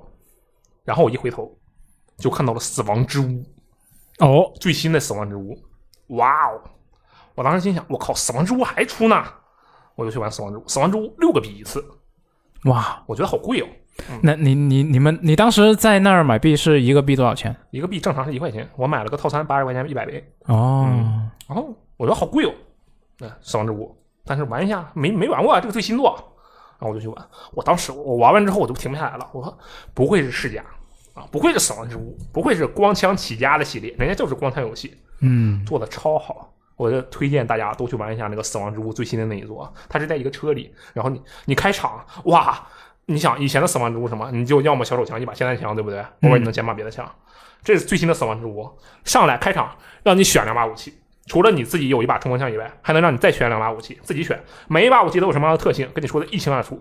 有什么啊？这把枪是榴弹炮，威力很大，但子弹很少。还有那种特别的射线枪，你的血量你的血量越低，它的伤害越高。哦，还有什么这个动能枪？这枪是什么效果啊？你比如说打 BOSS 的时候，你说打弱点它有用吗？嗯，用动能枪打哪都有用。哦，啊，人家都是有设计的。我当时就特别震惊，我说这个好啊。然后我进去之后选完枪之后，他让我选游戏模式，我说这游戏模式什么游戏模式？不就故事模式吗？结果我一看，好家伙，他说有两种模式，哦第一种是故事模式，这个你想打哪儿你就打哪儿，你就从头开始打呗，打打打。嗯还有一个是什么关卡模式？啊，这是什么？直接选关，对，说哎，你之前玩到这儿，但你没钱了，你玩不下去了，没有关系啊，你选关选到那个位置，你继续打呀。哦，我当时就觉得，我天，你看看人家这设计，都已经都在进步的好不好？嗯你再看看那《古墓丽影》，简直了！那《古墓丽影》的所有的过场都是从那游戏里面直接裁剪出来的，没有任何加工。我觉得《死亡之舞》真好玩啊，给大家推荐一下，玩一下，好吧？嗯，然后其实玩的这部分呢，基本上就是这个样子。然后就出去长沙嘛，很重要的就是喝奶茶，然后吃饭，对吧？喝奶茶这个其实我也没啥可说的，你茶颜悦色我也搞不懂。 你看，我就搞不懂这些奶茶店啊，虽然很好喝，但是它上面的名字跟它那个里面拥有的料一点关系都没有。大家到底是怎么买的？茶颜悦色的店叫什么？幽兰拿铁，你猜它是什么？你能猜出来你吗？你再说一遍，你再说一遍。幽兰拿铁，幽蓝，哪个幽幽？哪个幽？哪个蓝？幽是悠悠的悠，蓝是蓝色的蓝。兰是兰州的兰。幽，那猜不出来，优惠的优，哎那猜不出来幽兰拿铁啊啊！对，你能猜出来个拿铁啊！哈？猜出来拿铁。嗯哎，，对，幽兰拿铁是什么啊？好像是是忘了，好像是红茶还是绿茶跟它混到一起的。嗯， OK，还有什么少年时？你能知道是啥吗？哪个十时间的时，啊？那猜不出来对吧？什么生生乌龙？哎，这个好一点，有乌龙，啊。但是生生是什么？不知道生的就是它那个乌龙是生的，声音的声。哦，是 是那个生啊。那 对就吧啊，猜不出来，猜这不个出奶来。茶店的命名啊，让我觉得很奇怪。啊，不嗯，过这也就还好。但是我比较印象比较深的就是他那个人呐、实在是太多了，奶茶店人特别多。长沙高铁站有五个呃那个茶颜悦色，然后每个都排满了人，并且每一个人口密度都特别的吓人。高铁站的还好，是市区的，我不知道为什么长沙的人戴口罩戴的不多，基本不怎么戴口罩。嗯，我特别慌，就我跟你想象那个人有多么多啊！我你们玩过《丧尸围城》吗？呃，看过 OK，就是你们记不记得当年卡普空第一次公布《丧尸围城》初代的时候，它一单上公布的嘛，台下什么反嗯应？就哇，这么多人，当时这样的感觉，对不对？再比如说你当年玩，你玩过《刺客信条三》吧，对不对？嗯，第一关是不是操纵海尔森进那个剧院？对你当时进剧院有没有感觉哇，这么多人啊，好像没有，啊？没有吗？那剧院没好里像面没有超多呀，下面对就密密麻麻一大片人是是人是很多，但对是我没有那么惊讶。啊。反正就当时我印象很深的就是《丧尸围城一》和这个《刺客信条三》，我当时一进去，我说哇，这么多人。茶颜悦色那个店里就是这样的一个情况，那你你当时去喝，你就真的排了队没有，我当时看见这帮人我就走了， 我这很慌啊，我真的超慌的。这帮人啊？那么大的人口密度，然后还不戴口罩，嗯我慌的要死。我觉得我天，不行，太可怕了。然后我们就去吃饭嘛，嗯其实吃的一般都是什么当地的一些就挺有名的那种饭店，都挺好吃的。这、我我对食物的了解并不是很多，但是我觉得你一个菜呀、做成那种又比较咸、比较辣的那种口味，它就肯定很下饭嘛，对吧？嗯，对，我觉得这个嗯挺好吃的。然后我们我有一两个印象比较深的，第一个是去了一个叫做玉龙吧，是卖牛蛙的，牛蛙对，一大锅牛蛙。然后我们同行中呢有一个女孩子，她她不能吃辣，但那个牛蛙就是辣的。然后哦她，每次吃那个牛蛙，她都是涮一要下水，对，要一下水去、去涮这个水嘛。嗯然后这一次说，那个跟那个服务员阿姨说，哎，能不能给我一个碗水啊？我涮一下，这个有点辣。然后那个服务员阿姨就给她端了一碗水过来，然后结果那个碗特别的小，就那牛蛙都比那碗大，感觉。啊，你往往里面泡一次，那个水就辣了。嗯，对，而且也不太泡得下，然后就很慌，说能不能给个大点的碗啊？然后那个阿姨就说，那个这碗都是这么大的呀。然后我们就愣了一会儿，然后这时候，但是因为那个女孩子是本地人嘛，嗯，然后她说，那你给我一个打包盒吧。然后那个阿姨说，打包盒要花钱的呀。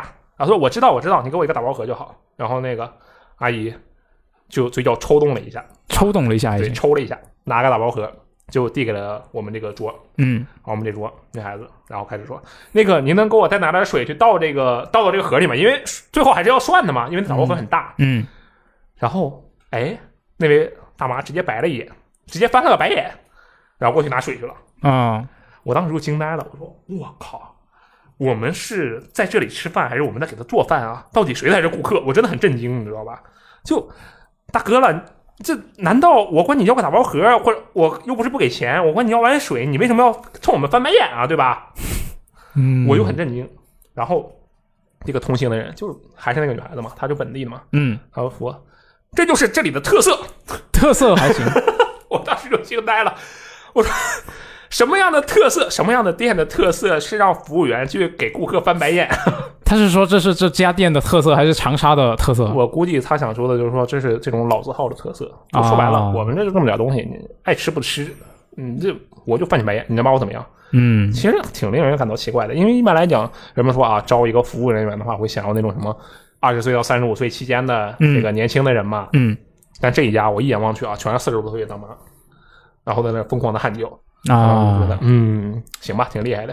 然后另一个长沙人就跟我解释了，他说：“那你看，就这家店有这个口味，就这个好吃，所以你就只能受着。”嗯我当时就觉得，啊、那我以后不吃了。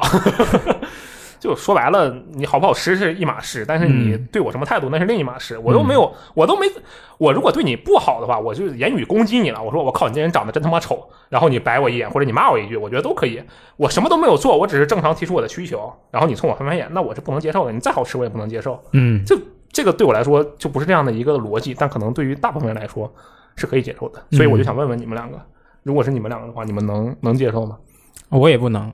但是我在这一次回广州也遇到过类似的事情，但嗯原因可能有点不一样。嗯我们当时是啊、吃饭的时候，然后啊、就是跟服务员提了一些要求嘛，嗯，然后他就态度不是很好，不过他他是有点生气，他有点生气，嗯但他生气不是对着我们生气，嗯是对着他的老板生气啊啊啊！啊，当然他的老板不在现场，啊啊啊！就简单来说呢，就是他们的那个呃饭店老板不太愿意请人，其实人手不足，嗯，但还是不太愿意请人。啊，那我们当时是呃啊不是也不是提要求了，就是我们要点菜，但是很久都没有人来，啊啊啊！就就大概是这么一个情况。啊那就应该的，那是对老板没有满足他的需求。那那也是那也是，但我就当然就像你刚刚说的那个情况，就直接对顾客翻白眼，那我觉得也对啊不能接受我觉。得这个素质很差。怎么样，嗯宋光能接受吗？还好吧，我反正我没遇到过这种情 况啊、但是如果遇遇到了，如果我我可能在家都已经在这家店吃了，就忍忍过去了，然后那肯定，那肯然定后这顿得吃完嘛。然后回去在大众点评上给他弄个差评。 哦，哎，我觉得这个方案可以。嗯那确实嘛，你服务态度很差，我不能接受。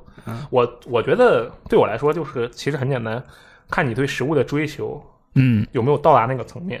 首先，我对他没有到达那个层面，但是我比较不能理解的是，很多人觉得说这个是理所当然的事情，那我是不能接受的，我就要制止你们这帮歪风邪气啊！当然，跟我其实也没啥关系，我也不是长沙人。啊，那如果如果不是服务态度呢？嗯如果比如说这个这个店嗯它是什么长沙老字号，嗯然后只有它这里能够吃得到这个口味嗯，是啊，但是嗯它这里卫生条件不太行，有很哦多苍蝇。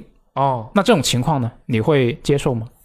我觉得如果有点什么苍蝇的话，可能我会抵触一抵，就是心里有些抵触，嗯但是我绝对不会像他冲我翻白眼这么抵触。啊，就说白了，有些东西是让我觉得他这个玩意儿人有问题，嗯那苍蝇嘛，就是让我觉得，哎，这事挺好解决的，说不定哪天它就解决了。但翻白眼这个事情，嗯，我觉得这不是解决，这是人，他这人态度可能就这样啊了。只能把那个人解决了。哎，对，解决这个人啊，然后再考虑到他们都是同龄人，可能这一波人都得被解决，很危险啊。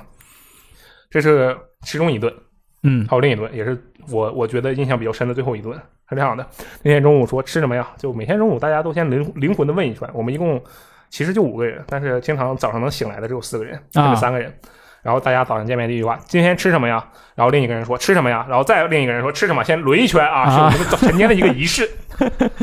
然后我那天我也不知道为什么我脑子突然抽了，我说：“走，我们去尝一尝长沙的东北菜。”啊，我挺好奇的。。你是不是每个地方都要去吃他们的哦锅包对肉？对，我去杭杭州我也尝上了东北菜嘛，然后就去真的就去了。他说：“哎，我知道有一个地方我以前去过，嗯我去吃一下东北菜。”然后就去了，哇， 这个菜啊，真的是怎么说，出乎我的意料啊！一个在长沙的东北菜，也有可能是那一家不行啊。我，他让我想起了，他让我想起了我的外公。外公，对，为什么呢？我我的外公去世了。啊，然后我的外公虽然去世了，但是就是他在他的那个村子里，因为我外公是从村子里出来的，嗯然后是比较有名的一个人，因为他是第一个大学生嘛。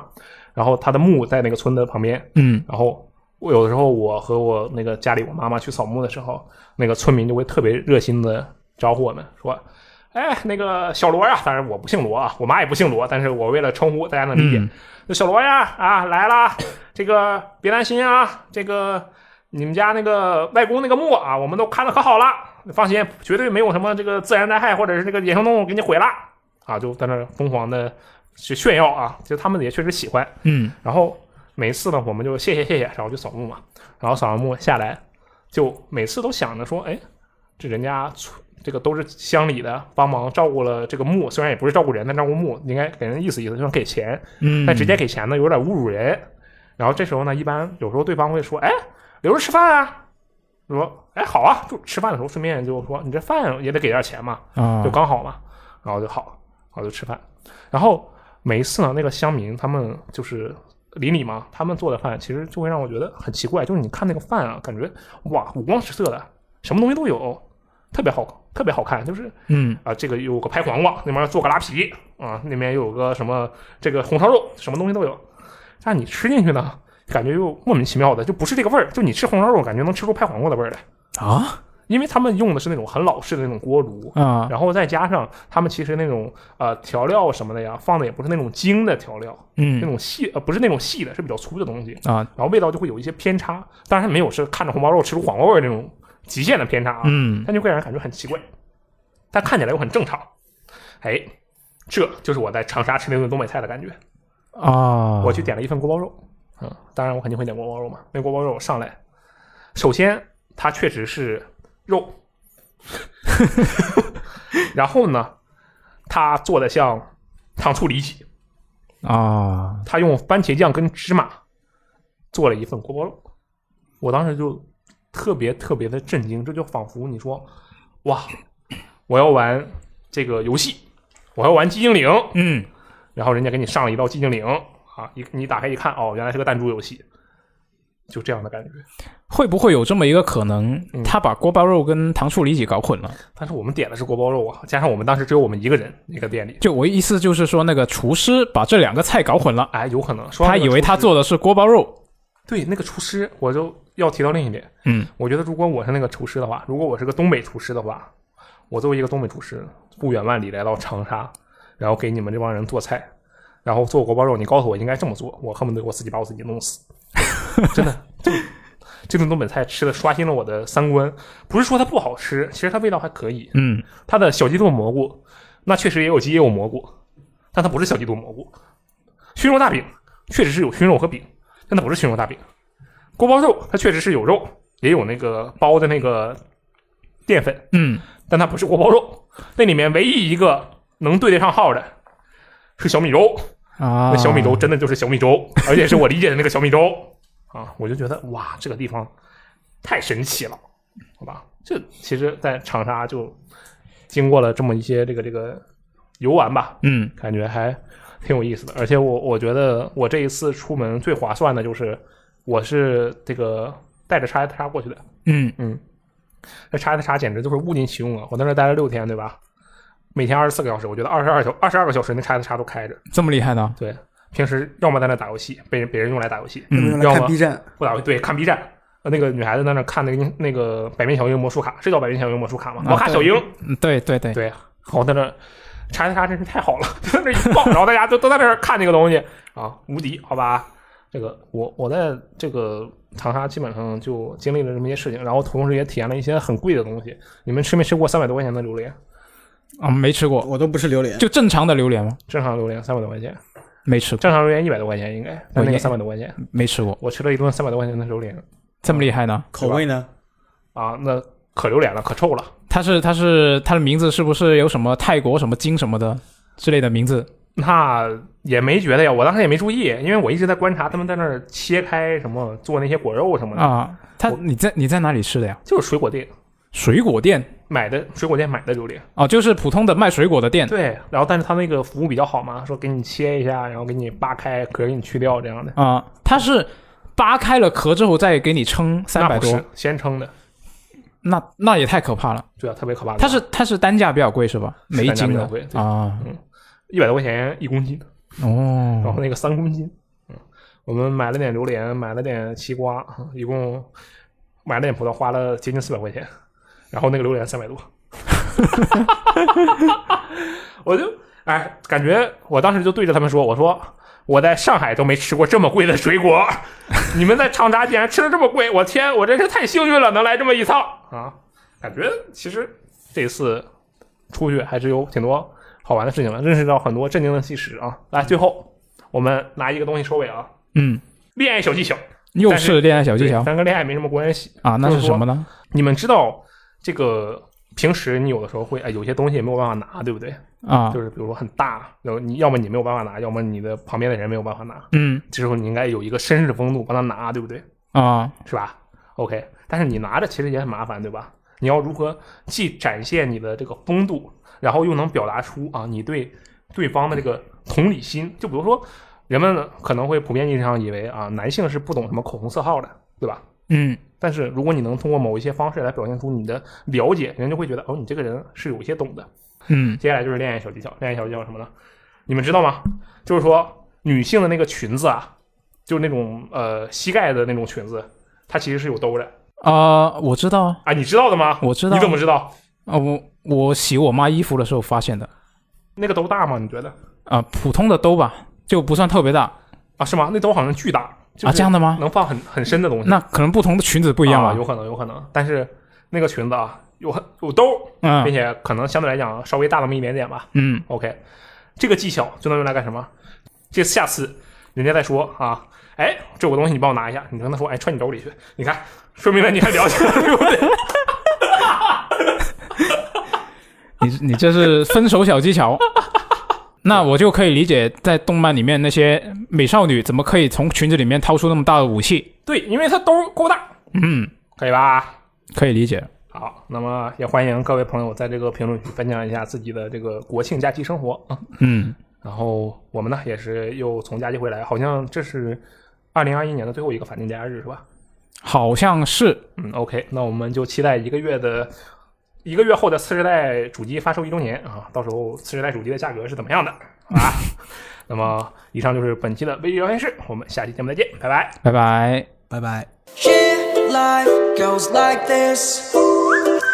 Goes like this. Yeah, life goes like this. Goes like this. 愛変わらずこの世界は愛交わす時間すらないほどらしき憶いは少し緩めていいんじゃない Timeline にぎわした bad news 毎回鼻につく fake news 甘いマニキュールで割ってももみ干せないでしょう与えられた play storm and love it's 神様からの get for us 下って登って high holy day now let's go lazy 雨のち晴れの worry なそのうち晴れ渡って振り返れば There'll be a rainbow and a sky 果てしなく前へなんて No way